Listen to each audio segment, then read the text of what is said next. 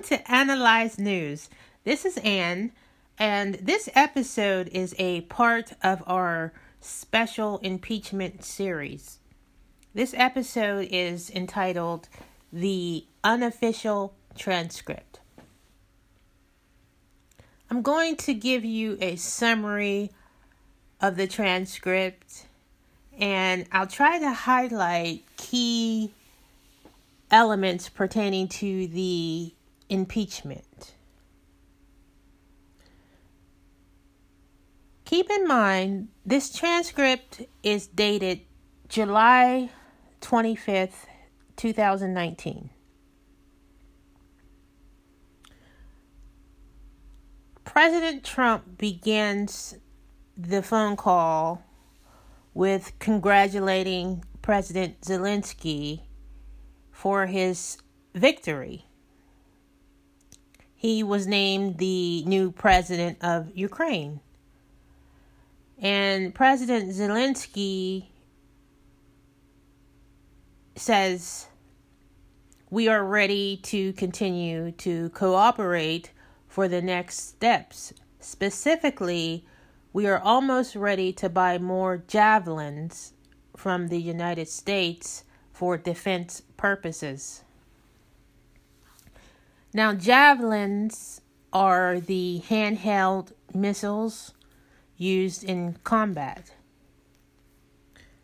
And just to give you some background information, earlier in the year, the Congress approved funds to be given to Ukraine for defense purposes they approved $391 million. Now, this aid, according to the Trump administration, this aid was to be released to Ukraine on February 28th. The aid was not released. And a few months later, in May, people were asking questions. The aid was still withheld. No one could give a valid explanation as to why they were withholding the aid. Even Senate Majority Leader Mitch McConnell couldn't get a straight answer from the Secretary of State Mike Pompeo as to why the aid hadn't been dispersed. So, President Zelensky is saying, We're almost ready to buy more javelins. We need to defend ourselves. And President Trump responds by saying,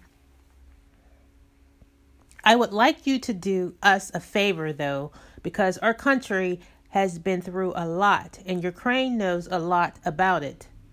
I would like you to find out what happened with this whole situation with Ukraine. They say CrowdStrike. I guess you have one of your wealthy people. The server. They say Ukraine has it. There are a lot of things that went on. The whole situation. I think you're surrounding yourself with some of the same people.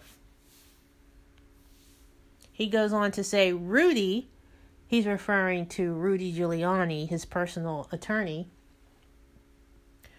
Rudy very much knows what's happening, and he is a very capable guy. If you could speak to him, that would be great. The former ambassador, here he's referring to Marie Yovanovitch.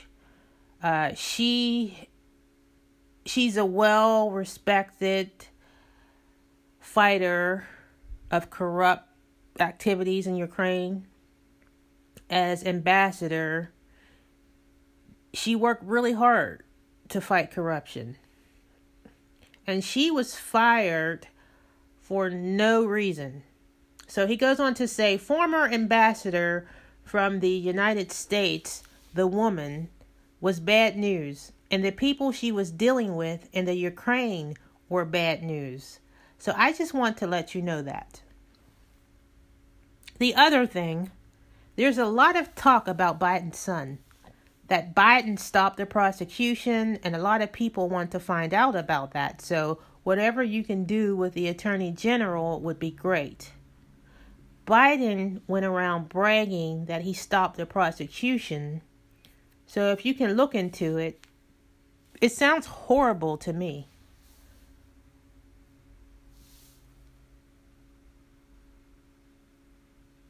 So there you have it. That's the key exchange between President Trump and President Zelensky that the impeachment is based on. President Zelensky saying that he needs the javelins, he needs to defend himself, and President Trump responding by saying, we need this favor. Look into CrowdStrike. Look into the server. Look into the Bidens. Let me give you some information about CrowdStrike, about the server, and about the Bidens.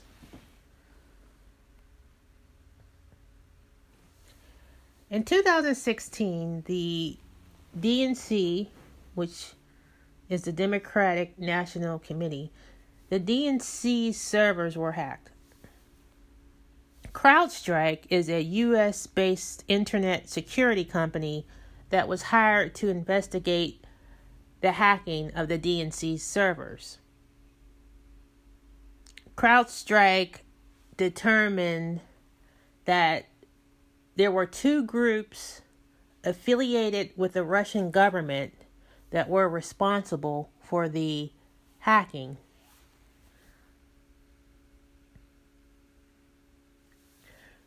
CrowdStrike's findings were later corroborated by several other independent cybersecurity firms. So there were other firms investigating, and they too concluded that these two groups affiliated with the Russian government were responsible for the hacking of the DNC's servers.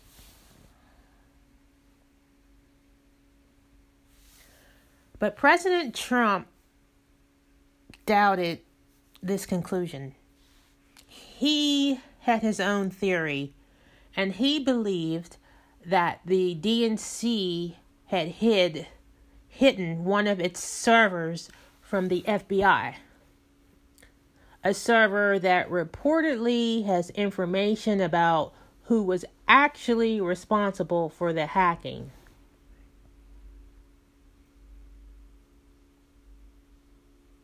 So he believed that the server was somewhere in Ukraine. And within that server, the real information about who really hacked the DNC servers was contained within that server somewhere in Ukraine. He says in in the transcript, they say Ukraine has it. So he believed that the server was somewhere in Ukraine. And as far as the Bidens, to give you some information, uh, Hunter Biden, he's the, he's the son of the former Vice President Joe Biden. And Hunter Biden is a lawyer, a lobbyist, and he was on the board of Burisma. What is Burisma?